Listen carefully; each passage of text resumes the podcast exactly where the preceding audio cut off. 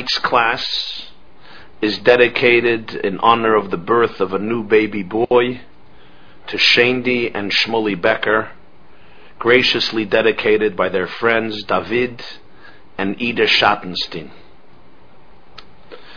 Tonight, we are going to explore what at the time I'm sure did not appear to be a very significant event. But yet, from the perspective of the rabbis, of the sages of the time, it was a monumental event which occurs during one of the last, if not the last, special ceremony of Hakel during the Second Temple era. And a brief introduction is necessary. In this week's portion, Vayelech, Moshe Rabbeinu Moses instructs the Jewish people that after every seven year cycle, in the beginning of the eighth year, all of the Jewish people should gather together in Jerusalem in the place of the temple, in the place of the Beis Hamikdash. Hakeles ha'am ha'anoshim v'hanoshim v'hataf. Every member of the Jewish nation would come together during the festival of Sukkot, in the beginning of the eighth year following the seven year cycle, the seventh year being Shemitah, the sabbatical year, and a few weeks later during the festival of Sukkot, the entire nation would come together and the king of Israel would read selected portions from a Sefer Torah, from a Torah scroll, to the entire congregation in the courtyard, in the Azara of the Beis Hamikdash of the Holy Temple. This was called Hakel. It was the only time, once in seven years, that the entire nation of Israel, the Rambam, Maimonides in Hilchis Chagigi in the law, compares it to Maimed Har Sinai. According to the Rambam, this was a reenactment on some level of the Sinai experience where all the Jewish people stood together at Mount Sinai and entered into a covenant with Hashem, with God. Now, we come to a story that happened during one of the last Hakel ceremonies in the second temple in the second Beis Hamikdash. Open up your curriculum to source number one. Right below the video, you have a curriculum. It's the Mishnah in Tractate Seite Daf Mem Aleph Amid Aleph 41.1. Zog the Mishnah. Parshas HaMelech Ketzat. Moitzoi Yom Tiv Harishon Shal Chag B'Shmini B'Moitzoi Shviyis. Oisin loy bima shal eitz b'moyed. On the evening following the first day of the holiday of Sukkot, on the eighth year, at the end of the Shemitah year, at the end of the seventh year, they would build a platform of wood in the temple courtyard, and the king of the Jewish people would sit on the platform. V'chazen hakneses noitel sefer Torah v'noisnol roish hakneses. Roish hakneses noisnol is gan, as gan noisnol a gadol. Kohen gadol noisnol a melech, v'amelech oimed u makabel v'koyer v'yoshev. The assistant of the synagogue would take a Torah scroll, a Sefer Torah, and give it to the head of the synagogue. Who would give it to the deputy high priest? Who would give it to the high priest? Who would then give it to the king?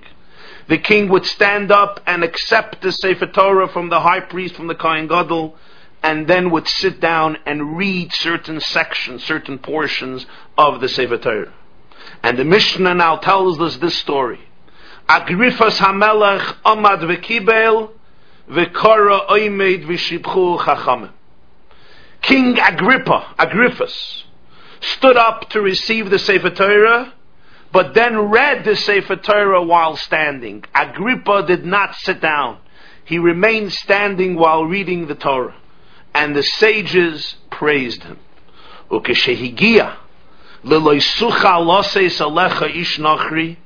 Zolgu. There were different portions that the king would read. The king would read from the beginning of Devarim, Deuteronomy, till Veschanon Shema, till Shema. Then he would read Shema. Then he would read V'hoyim Shemaya. He would read two portions about giving tithes, charity, Meiser. In Parshas Re'eh, Aser to Aser. in Parshas Kisavai Loisucha La'aser, the king would read brachas and klolas, the covenant of blessings and curses in Parshas Kisavai, and would also read Parshas Hamelach, the portion which tells the Jewish people in Parshas Shoftim that when they come to the land of Israel, they should appoint a king, and the king ought to be humble and God-fearing. When Agrippus came to that verse in Parshas Shoftim where it says, You cannot appoint upon yourself a non-Jewish king, Zolguain of Dmoyas. He began weeping. Tears began streaming from his eyes.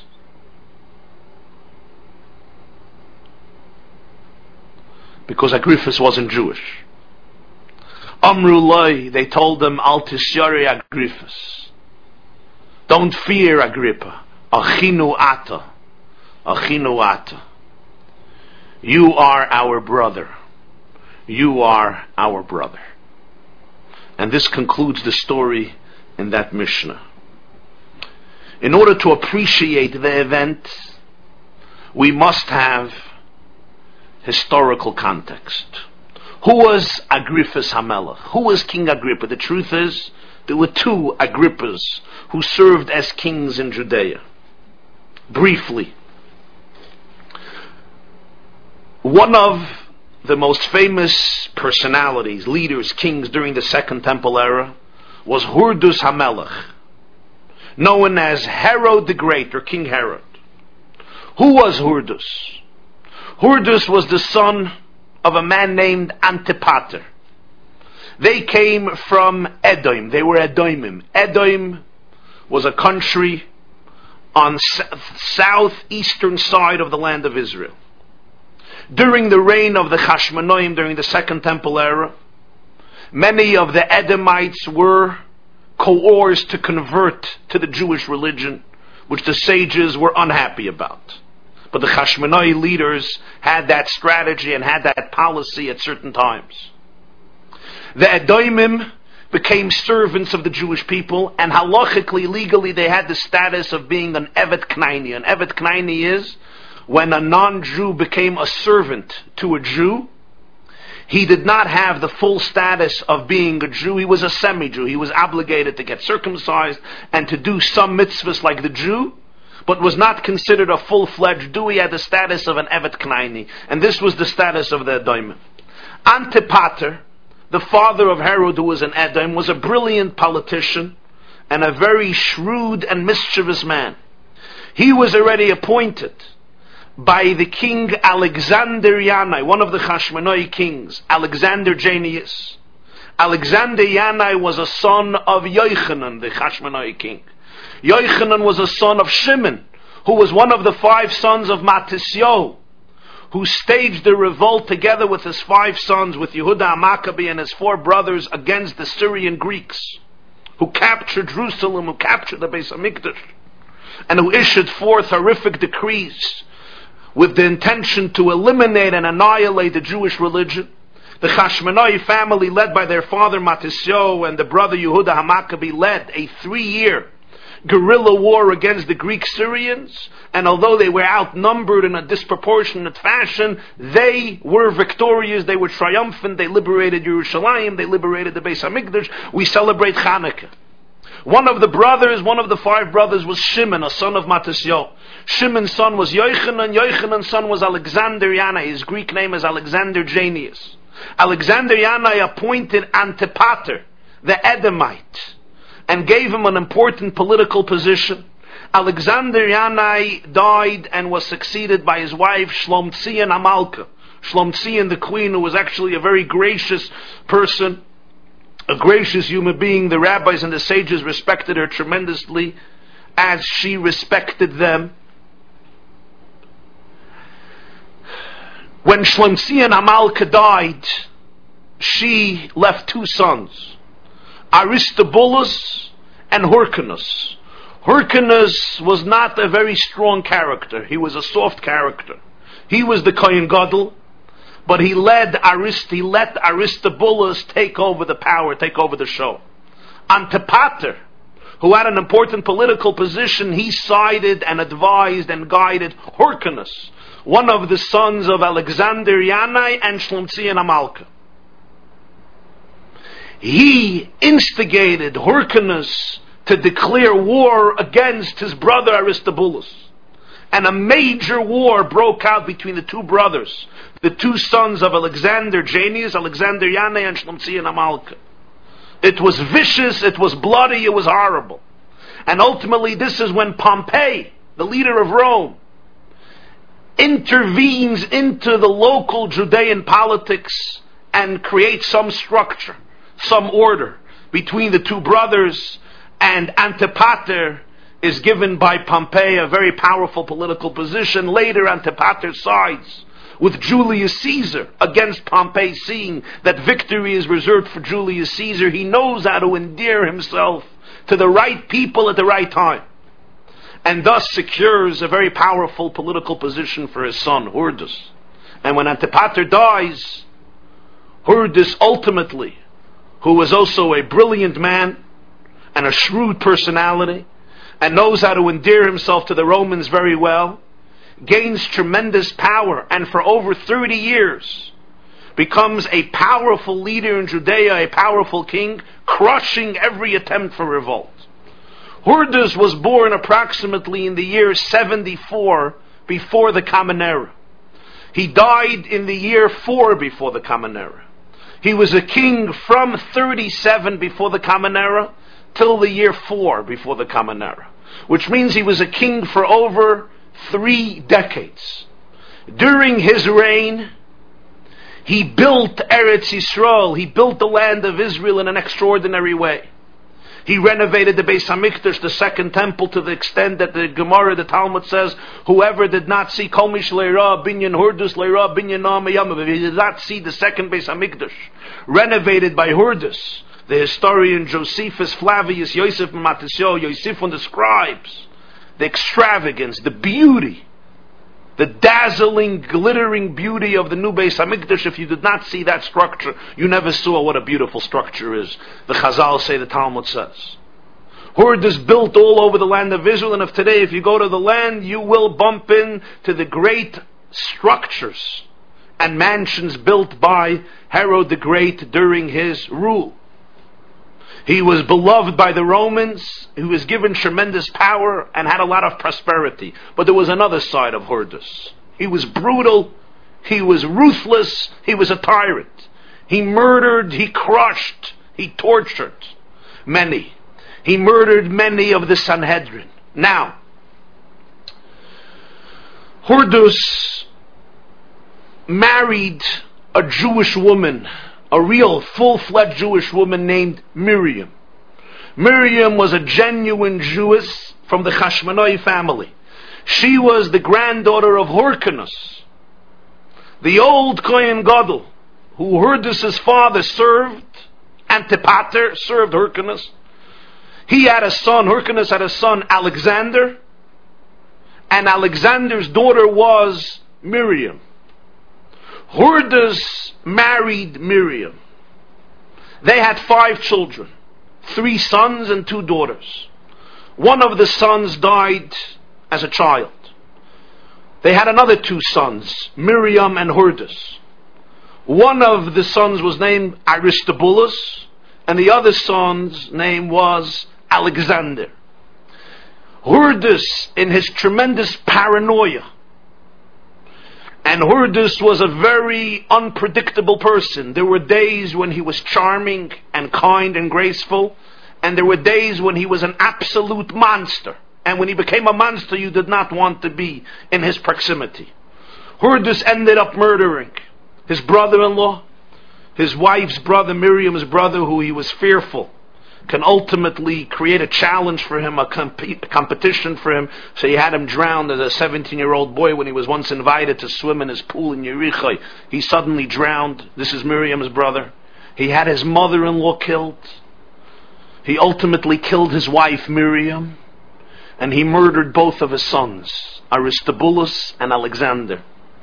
This can allow us to understand why Augustus said once, or report- reportedly said, that you're luckier to be Hurdus's dog than to be Hurdus's child, because his dog Herod treated well, but his own wife and his own children he murdered. Aristobulus, Hurdus's son,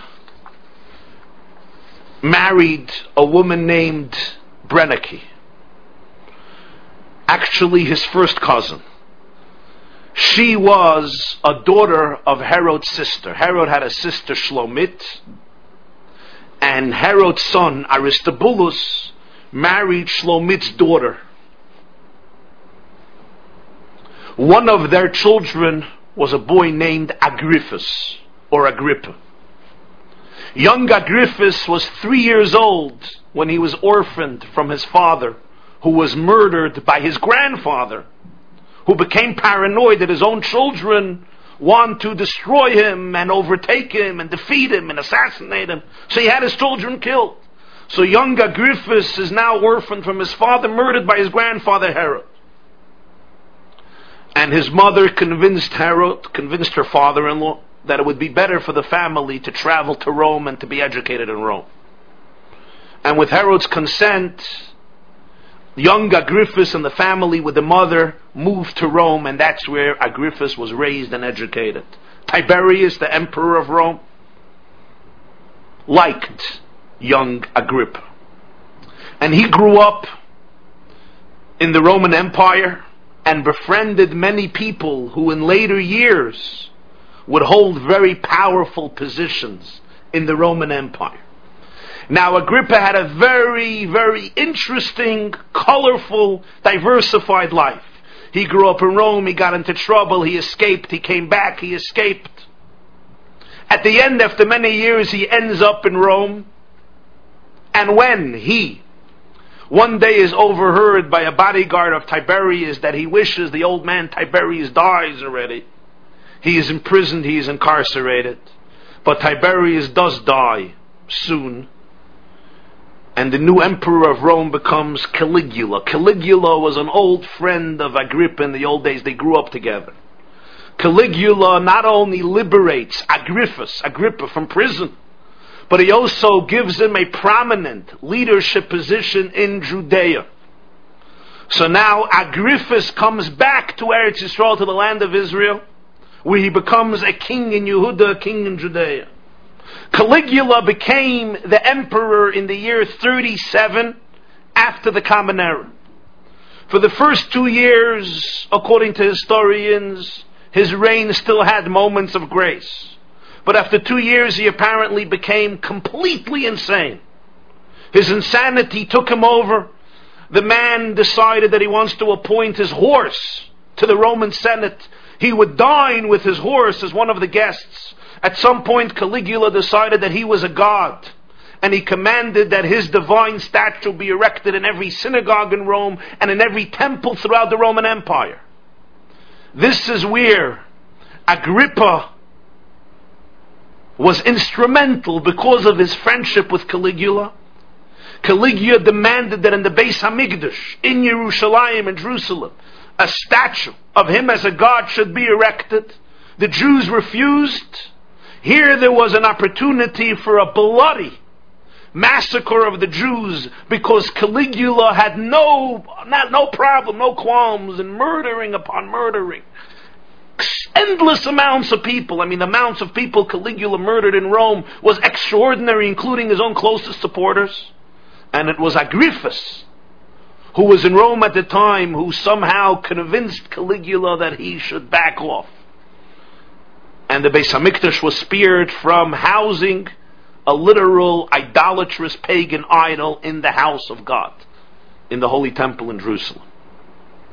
Caligula was murdered in the year 41 after the Common Era. He was a king, he was an emperor for four years, 37 to 41, and he was murdered. He was stabbed around 30 times by his closest people, and he was succeeded by Claudius. Claudius, who was a good friend of Agrippa, expands now the authority and the rights of Agrippa in Judea. Agrippus now becomes a very successful and popular king in the Holy Land. He is in charge over the Beis Hamikdash. He is in charge over very large provinces. He is beloved by Claudius and by the Romans, and he does a great job. But here was the great unique achievement of Agrippus Amelech, of Agrippa the king. Although he was a Roman, although in many ways he was a Hellenist, he grew up in Rome, he was educated in Rome. He was part and parcel of Roman culture. Nonetheless, he had a tremendous respect for Torah and a tremendous respect for halacha and for Judaism and for the Sanhedrin, for the Jewish Supreme Court and for the Chachamim, for the rabbis and for the sages. He helped them, he assisted them. He was humble in their presence and therefore his era, relatively speaking, is considered a golden era of serenity, of tranquility, of prosperity in Judea and the last one of such a nature during the last temple. And after so many years of terror and of bloodshed and of inner and outer conflict, the reign of Agrippus was unique for the Jewish people in the land of Israel at the time. To give a few examples of Agrippus and his relationship to Judaism. Open up source number two, the Mishnah in Bikurim, the Mishnah in Tractate Bikurim, chapter 3, Perigimel, Gimel, Mishnah Dalet. The Mishnah describes how the farmers of Israel would bring Bikurim. Bikurim was the first ripe fruits. If you owned an orchard or a field or a farm in the land of Israel, when your fruits would become ripe, you filled up a basket with fruits and you brought it to Yerushalayim to the Beis Hamikdash and he gave it as a gift to the priest. The Mishnah says, source number two. The flute played before them until the farmers come to the mountaintop. Higiyu Harabayis when they came to the mountaintop. Afilu Agrifas Hamelech Noitilas Asal Al Kseife V'nichnas Atru. Even Agrippa the king takes the basket of fruits and places it on his shoulder and enters into the courtyard where he would ultimately deliver it to the priest, to the Kohen as a gift. What's Afilu Agrifas Hamelech? A king carries his own basket of fruits. A king even feels that he should bring Bikurim. He should take a basket of fruits and come to the Beis Hamikdash and prostrate himself and give it to the gift to the Kohen. Send it with an agent, send it with an emissary. Even if you're going to go yourself, let your servant carry your basket. But Agrippus Hamelech did not do that. Agrippus Hamelech understood that it's a schus, it's a mitzvah, it's a respect for him to fulfill a mitzvah of God. And he himself would take the basket of fruits, place it on his shoulder, and enter into the temple courtyard. Next example, source number three, open up your curriculum. The Talmud tells us a fascinating story, Masechta Simchis Yudalevov. Agrippus Hamelech Avar Melifnei Akala B'Shibchu Chachamim. Agrippus Hamelech, the king with his entourage, was once passing on a road, on a highway, particular path, but there was a bride who was heading towards her wedding.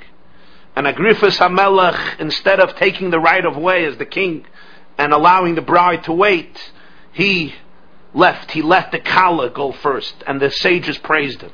Now this story is also brought in Masechta Ksubas Daf Yitzayin Amid Aleph, but in Masechta Simchas is an addition.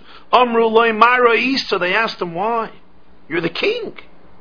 Amar lahem, he told them, Ani noitel kisri b'chol yoim, v'zois titel kisra sha'achas. I wear my crown every single day. Let her wear her crown for one hour. This is her day. It's her wedding day. I am a king today. I will be a king tomorrow, after tomorrow, next week.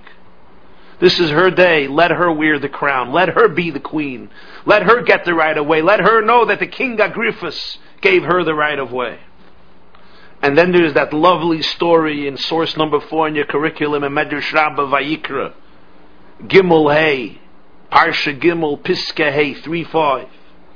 The Medrash says there, Amar Rabbi Yochanan, Rabbi Yochanan explains. The Torah instructs us in Parshas Vayikra that when a poor man brings his bird or her bird as an offering, the entire bird should be offered and burnt on the altar going up as an offering to God. And Rabbi Yochanan says, every person, when you smell the odor of wings, it's a horrible smell. Why not first pluck the wings, remove the wings? It creates a horrible smell when you burn wings. And what does the Rabbi Yochanan answer? The Torah is making a statement. There's a poor man here. The poor man can't afford an animal. He affords a little bird. If you take off the wings, it's going to be a little offering. The Torah wants that the Mizbeach, Mizbeach Muhuder Bekarbonit Shalani. The altar should be beautified with a large offering of the poor man. And then the Medrash tells the following story. Agriphas HaMelech, the second paragraph. Agriphas HaMelech, Bikesh Lahakriv B'yoyim Echad Elef Oilis. Agrippa the king wanted to offer one day a thousand korban A korban is an offering which is completely consumed on the altar. No part of it goes to the Kohanim, to the one who brings it. The entire sacrifice is consumed and the altar flames going up to God. He decided one day he wants to bring a thousand oilers, a thousand offerings to God. Shalach gadol al yakriv adam ayim chutz mimeni. He sent a message to the high priest, don't let anybody offer an offering today besides me. What happens? A poor man, a poor man comes and he has two turtle doves to offer. Two turtle doves in contrast with Agrippa's a thousand oilers. Now you have to understand what that means. The Jewish people used to offer every morning an oilah, a sheep in the morning and a sheep in the afternoon. 365 days a year, one in the morning, one in the afternoon. So it's twice 365. Agrippa in one day wants to offer what the Jewish people offer in a year and a half. Approximately a year and a half. And a poor man comes that day with two turtle doves. And he asks the priest, please sacrifice them. Please offer these birds. And the priest says, the king told me I can't. And what does the poor man tell him? The line begins, Adoini Kohen Gadol, my master, the high priest. Arba anitzad b'chol yoyim. I capture four birds a day. Ani makriv shnayim u'misparnes mishnayim. I offer two to God, and I feed myself and my family from the other two. If you don't offer the two, you are destroying my source of livelihood, my source of sustenance, because this poor man is convinced. Why does he capture four birds a day? Because two he offers to God, and two he can keep for himself. If you don't offer these two to God, you're severing my relationship. You're severing my source of sustenance. So the Kohen Gadol, the Kohen takes the birds of the poor man and he offers them. He betrays the instructions of the king. Agrippa has a dream, and the dream shows him Karban Shal Ani Kadmach. In the dream, he sees a vision, a message.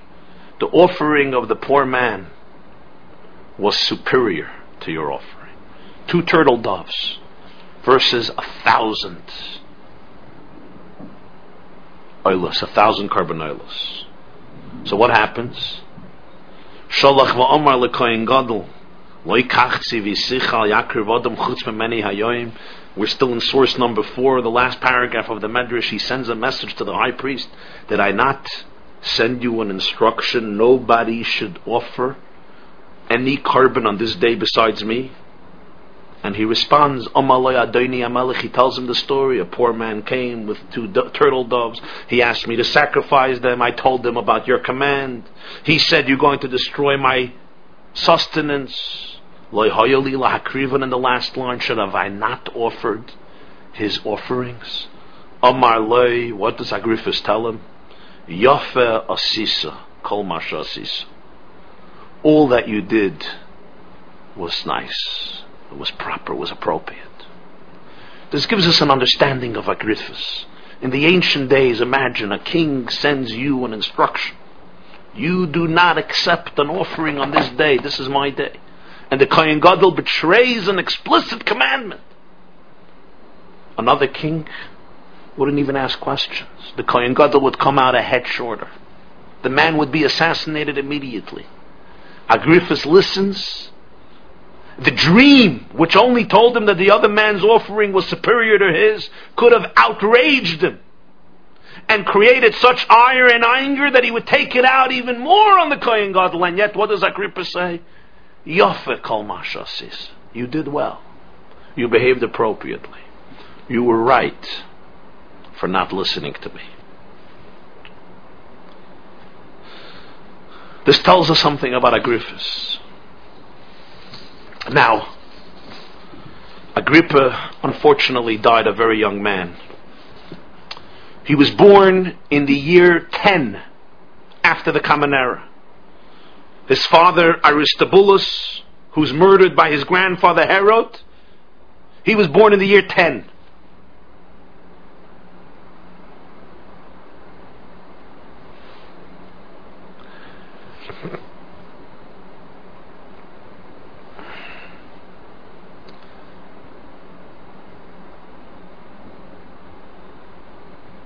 He was born in the year 10 before the, 10 before the Common Era. And he died in the year 44. Claudius expanded his, his rulership in the year 41 after Caligula was assassinated. And in 44, Agrippa the first, Agrippus died. It was sudden. It was after Pesach, after Passover. He went to Caesarea, to Caesarea for games, and there he suddenly died. Whether it was from a sudden illness, or according to some historians, it was another conspiracy of Rome which became jealous and fearful of his success, expansion, prosperity, endearment. That remains a question. But Agrippa died. He died in 44, around 25 years before the destruction of the second Beis Hamikdash by the Romans.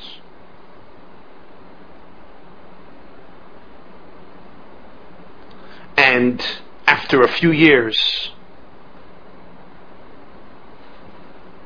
his son, Agrippus, Agrippa II, succeeds him. Agrippa II Agrippus, Rashi calls him in Daniel, Agrippus ben Agrippus, Agrippa the son of Agrippa, grew up in Rome. Under his father, Agrippus, who was a son of Aristobulus, who was a son of Hurdus, who was a son of Antipater. Agrippa II was a teenager when his father died.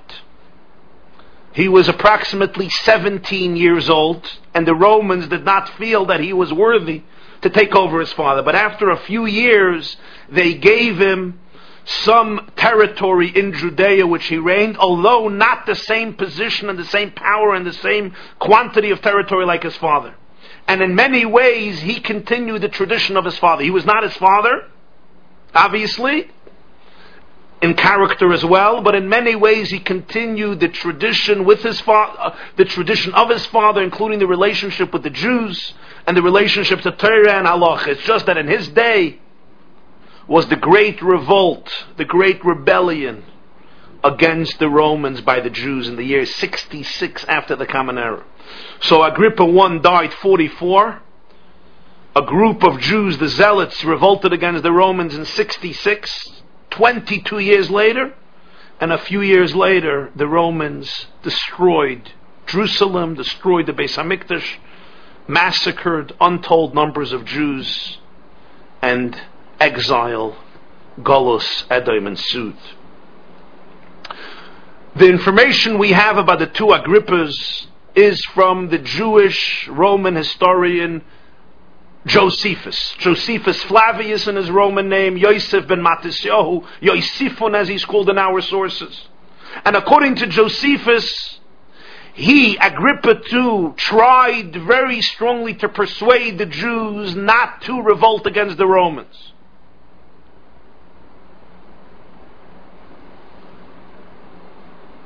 But as we know, he was unsuccessful because the group that believed in revolt succeeded, and there was a major war between the Jews and the Romans until the Romans cut down the conflict. Now, the role of Agrippa II in helping the Jews or assisting the Romans and betraying the Jews is a very heated and discussion among various historians, including Jewish historians.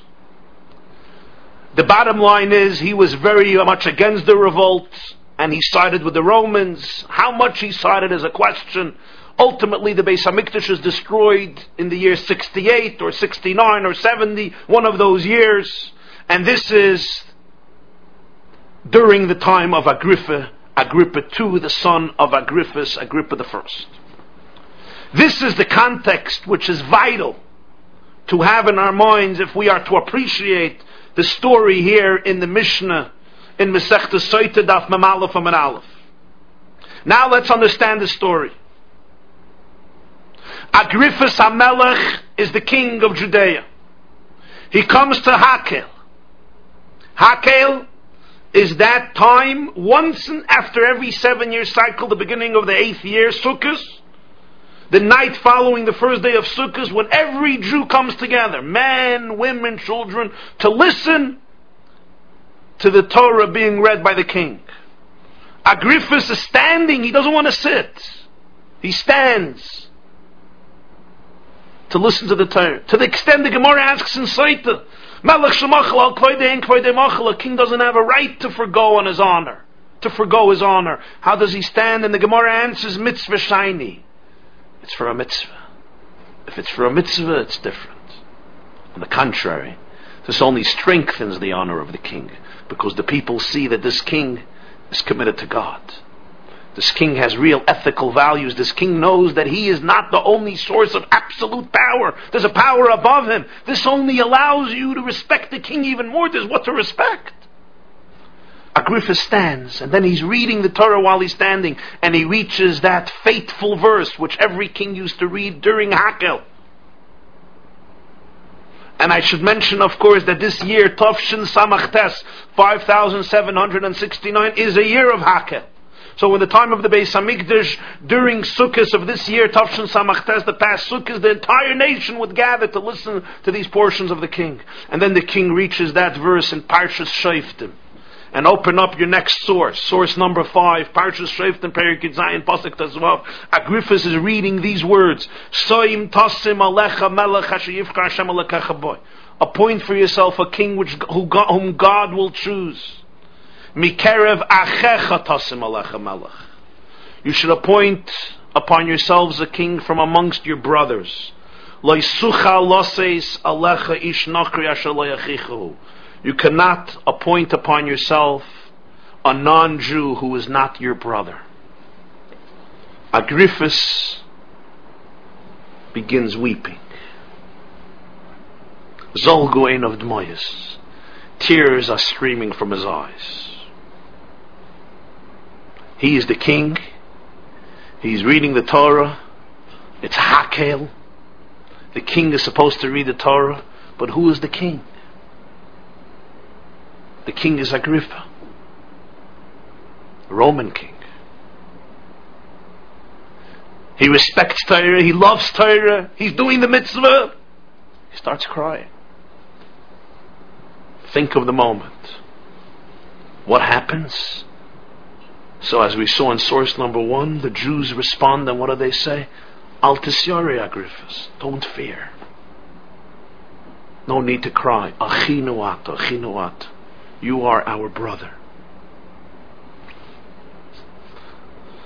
Which Agrippus was it? Number one or number two? It could be Agrippus number one. During his reign there was a Hakel year. It could be Agrippus number two. From Rashi, it seems it was Agrippa 2, not Agrippa 1. How do I know? Open up your next source, source number 6. Rashi cited of Mamalef Amar Aleph.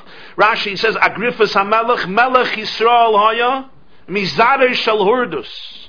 He was a Jewish king from the descendants of Herod, you see, Rashi gives us the history. He was from the descendants of Herod. We remember there's Herod, marries Miriam, has a son Aristobulus. Aristobulus is killed. Aristobulus has a son Agrippus. Agrippus has a son Agrippus.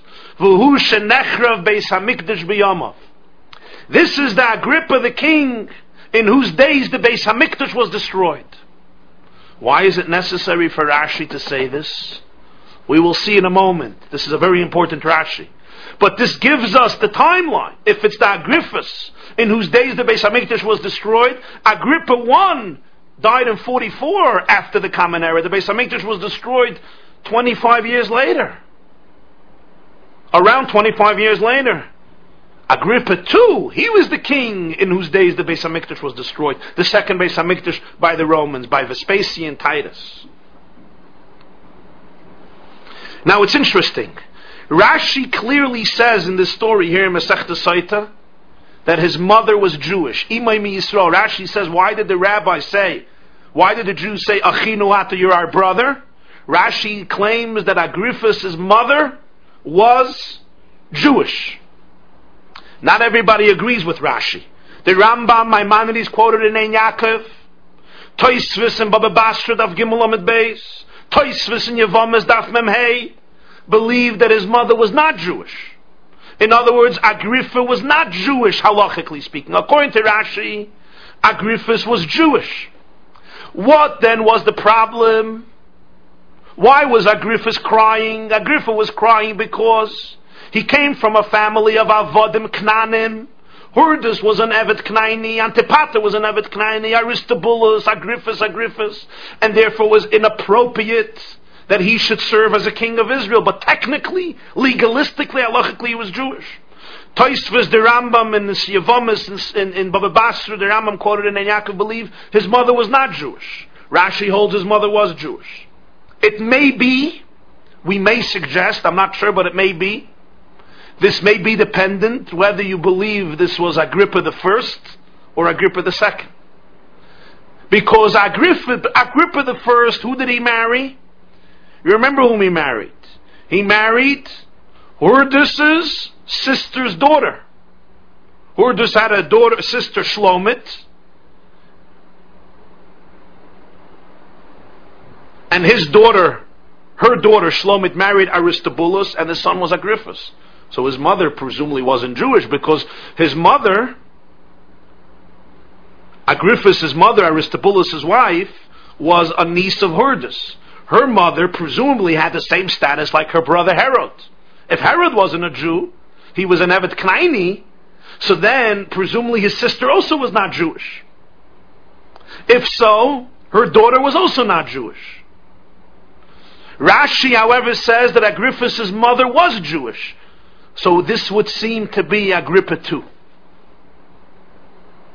Perhaps Toisvis Rambam believe it was Agrippa 1, and indeed the mother was not Jewish. In any case, it was one of the two Agrippas, one of the two Agrippas, with whom this Hakel story occurs. According to Rashi, Agrippa 2, according to others, Agrippa 1. According to Rashi, his mother was Jewish, he was just an Eved. According to others, his mother was not Jewish, he was not Jewish, he could not be a king, and therefore he was crying. When you finish reading the Mishnah, what is the impression you get? my dear friends. You're moved by the sensitivity of Agrippus Hamelech. You're moved by his fineness, by his subtlety, by his emotions. But what do you think of the Jewish response to him? He's crying, and Amrullah, they tell him, don't fear, you're our brother. We may view it as a positive thing, as a negative thing, but certainly may not as such a significant moment at first glance. In Gemara, we see another picture. Open up your next source. Source number seven. Zog de Gemara Saita Daf Memalafam at Beis. Tonim Ishmeider Ibn we have learned in the name of Reb Nosson, Ba'oi Sashah, Nischaivu Soine Yisrael Kliya, Shehechnifu Loila Hagrifas. That moment, the enemies of Israel became liable for destruction because they flattered Agrifas. Often the rabbis, when they say the enemies of Israel, they actually mean Israel.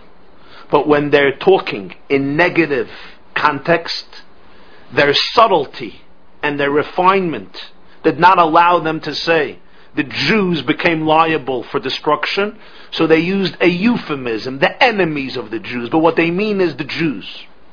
At that moment, Reb Nosson says the Jews, or as they say, the enemies of the Jews, meaning the Jewish people, became deserving of extermination, of destruction. Why? because they flattered Agrippus. They flattered Agrippa. They said something untrue to him. They said, You're our brother, you're our brother, there's no reason for you to feel bad. There's no reason for you to feel despondent. You're our brother. they spewed forth to him falsehood to flatter him. Reb Nosson says this is the day they became liable for destruction. The next source, source number eight, Yerushalmi.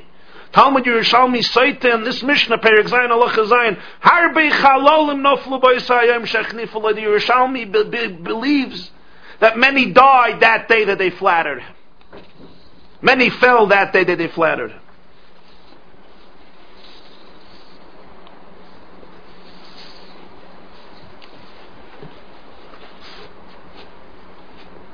Rashi says, they said, You're our brother. What's wrong? He was Jewish. His mother was Jewish. We said Rashi said his mother was Jewish. And Rashi says, but it was still inappropriate for him to be the king. It was a disgrace. Zilla Milsa was a disgrace for him to be the king. Taisvis argues on Rashi here in Masechta Soitadaf Mamalov. I quoted earlier another Taisvis in Baba Basra and Yavamas. There, Taisvis has a different perspective. But here in Soita, Taisvis argues on Rashi. What does he say? He says it can't be that for such a slight thing they would be punished so severely if he was really their brother, if he was really Jewish. And Taisvis answers here that even though his mother may have been Jewish, nonetheless it's forbidden for him to be a king because even if one parent is Jewish, even if the mother is Jewish, you can have other positions of power among the Jewish people. You're a Jew, but you can't be a king. Mikerev achecha means from amidst your brothers you have to be completely Jewish from every side, right front and center, father and mother, and therefore it was forbidden for him to be a Jew. And thus Taisvus continues and open up your next source. Source number nine, Taisvus cited of Amalafam at base, Zok Taisvus, Vizu This was the flattery.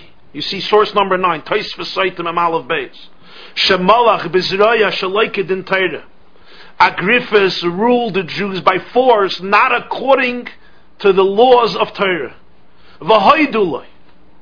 And the Jews at that moment conceded to him. And they confirmed his position.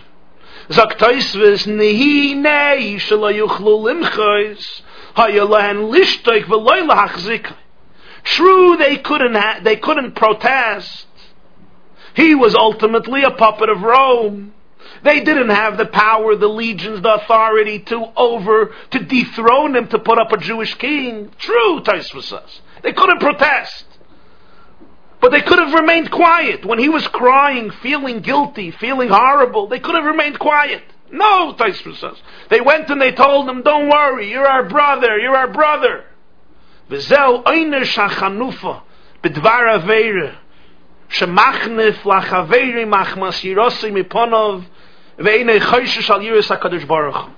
This is the punishment Taisva says for flattering somebody committing a sin. You're flattering your friend because you're fearful of him. You want to be on his good side. You want to appease him. So you make believe he's doing the right thing when he's really doing the wrong thing. And you're completely insensitive to the authority of God who said it's wrong. This person makes believe as though the supernal eye does not see. The eye of the human being, his friend, has tremendous control over him. He's scared not to flatter this person. I need to be on your good side, so I'm going to flatter you. I'm going to make believe it's all good. So I'm going to sell my priorities and my values, making believe that God's eye doesn't see anything. And this Tosfos says was the great problem and tragedy when the Jews turned to Agrippus and said, No worries, Achinu you're our brother, you're our brother. Now let's reflect upon this for a few moments. And the following idea is based on explanations in various sources concerning different events in Jewish history and also a bit based on an explanation of the Maharal, Chidush Agadis, here in Masechta Saita, one of the points we're going to say. Why, do, according to Reb Nosson, do the Jews become liable for destruction? First of all, it gives us a perspective and an understanding of what Rashi is saying. Why does Rashi say Agrippus is the king in whose days the Beis Hamikdash was destroyed? He may not only giving he may not only be giving us historical reference, it was Agrippa too. He may also be telling us because the Gemara says that day the Jews became deserving of destruction. So Rashi says, indeed, Soon afterwards, the Beis Hamikdash was destroyed. What was the ultimate, final cause of it? This flattery of Agrippus. This may be the cheshbon, this may be the calculation of Rashi. The truth is that God runs the world. God orchestrates every event in the world. Hashem wanted, however, that we should live and utilize the vehicles and instruments of nature, including diplomacy, including relationships, including the systems of politics, economy, medicine, and so science, in order to live our lives. But knowing that nature is a vehicle of God, nature is an instrument of Hashem. Nature is a glove, but there is the divine hand in the glove. Especially the Jewish people, the ambassadors of God to this world, whose history was filled and is filled with trials and tribulations, great moments and very difficult moments. Jews throughout history were like this, like the Medrash says, like the sheep surrounded by 70 wolves and only the shepherd, the great shepherd, protects the sheep not to be exterminated, exterminated and annihilated through the 70 wolves. And therefore, for humanity and for the Jewish people, they cannot achieve success and fulfillment and longevity by detaching themselves from God, who is the source of all of their protection and their existence and their survival throughout history. This was a fateful moment then in Jewish history. Agrippus is reading the Torah. It's a great moment, Hakel, he's a great king. But it's also a tragic moment because he's not supposed to be the king. He's not allowed to be the king. God does not, this is a violation of the way God wanted it. Yes, it may be that they're not in control, but it's certainly not the perfect, beautiful situation. He starts crying. He feels it. He's a sensitive soul. Fart, he has Jewish genes in him. There's Jewish blood flowing in the veins of Agrippus. Something is there. There's still the genes of the Chashmonaim. Somewhere you have the gene of Yehuda HaMaccabi. Somewhere you have the gene of Matisyahu. Of the great Chashmonai family. And he expresses it through his tears. And yet the Jews felt that here they have such a good king. Let's tell him something that's not true. Let's tell him you're our brother. You're perfect. And they say it twice. Achinuata, achinuata. Why twice? Zog the Ben Yehoyada, Rabbeinu Yosef Chaim of Baghdad, the Ben Ish Chai. Why achinuata, achinuata? He says, you're worthy for the kingship and your children. Or another interpretation he gives, you're our brother as far as lineage, genetics, you're a Jew, and you're our brother as far as deeds, as far as character. They felt their success finally is here with this king. What do they have to do? They have to appease him. They have to make sure he's on their good side. They have to make sure they're on his good side. They have to make sure that he feels completely integrated with them and they look at him as a perfect king. And at this moment they sold their soul. Because the Torah says, You can't protest, don't protest. But at this moment they forgot. Or they choose to they chose to forget that ultimately the only source of their security maybe through Agrippus as God. How can you sell out that source? And when? During Hakel. What is Hakel?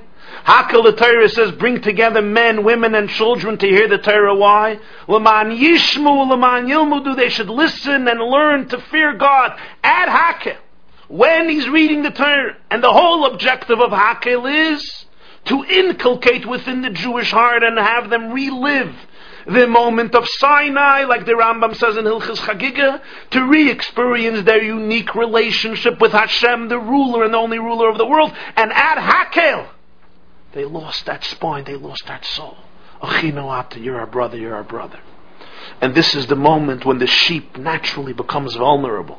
Because if it detaches itself from the divine protection, there are always 70 wolves that are ready to devour it.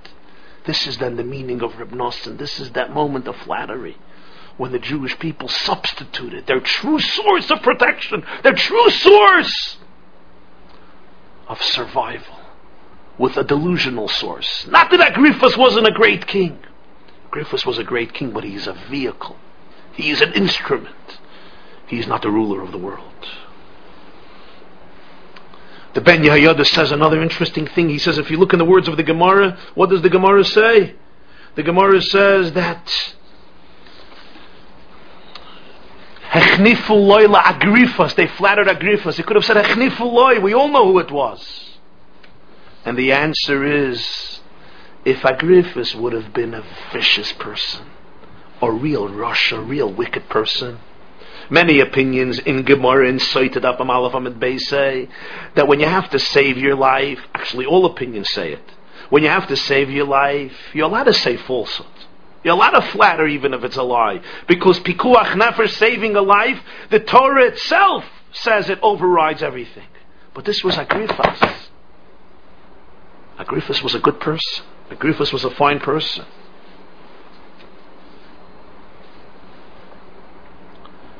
You don't have to lie to him. You don't have to flatter him.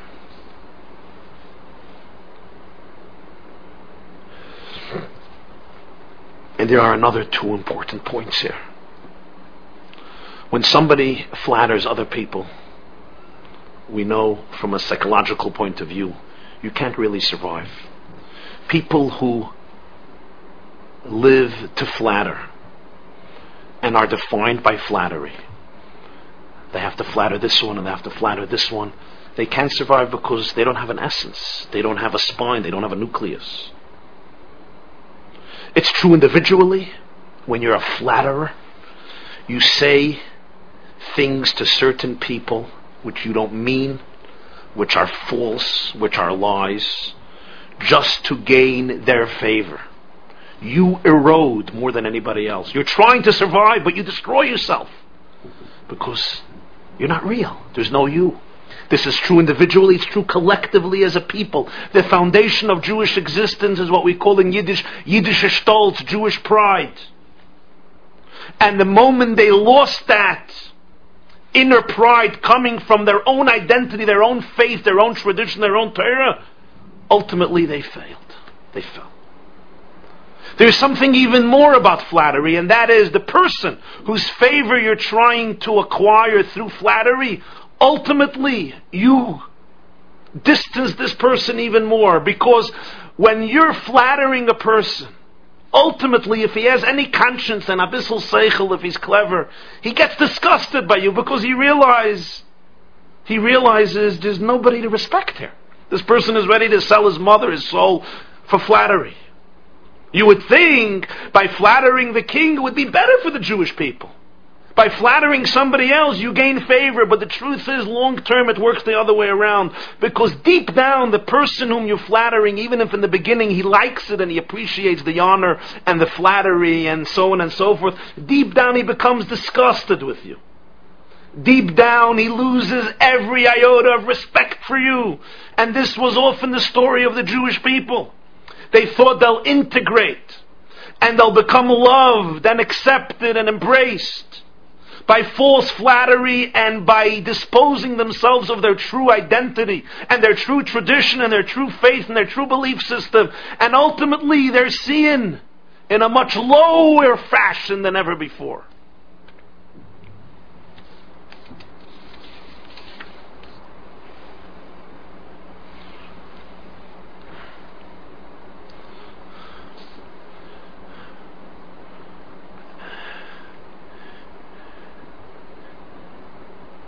And this is the meaning in the continuation of the Gemara in Saita,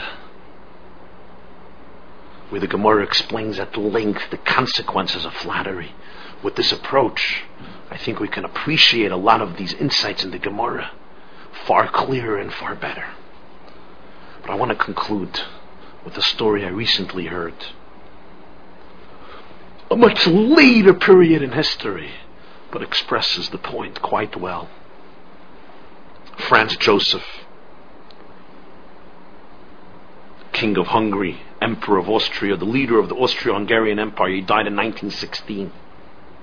He was married to a woman named Elizabeth. The marriage was not the best marriage, as is known in uh, history. once at an event where Franz Joseph and his wife were present was also the rabbi of Budapest, Reb Koppel Reich. Kappelreich died in the 1920s. He was a student of the Ksav Sofer, a son of the Chassam Sofer, very prominent rabbi and leader and activist. Stood strong to protect Yiddishkeit and Judaism and halacha and Jewish law in a difficult time. And he was at the event. And Elizabeth, the wife, the queen of Franz, Joseph, stretched out her hand to welcome Rabbi Reich. And he politely refused a handshake and he told her that according to Jewish law and according to Jewish tradition, it is inappropriate for a man to touch a woman whom he's not married to. People were stunned. People will be your reaction? What will be your response? Such disgrace, such humiliation, such disrespect. Oy, Gewalt especially the Jews present, as usual. Elizabeth turns to Franz Joseph and she looks at him and she says, I envy Jewish women, Jewish wives who have husbands which behave in such a fashion. Have a good night.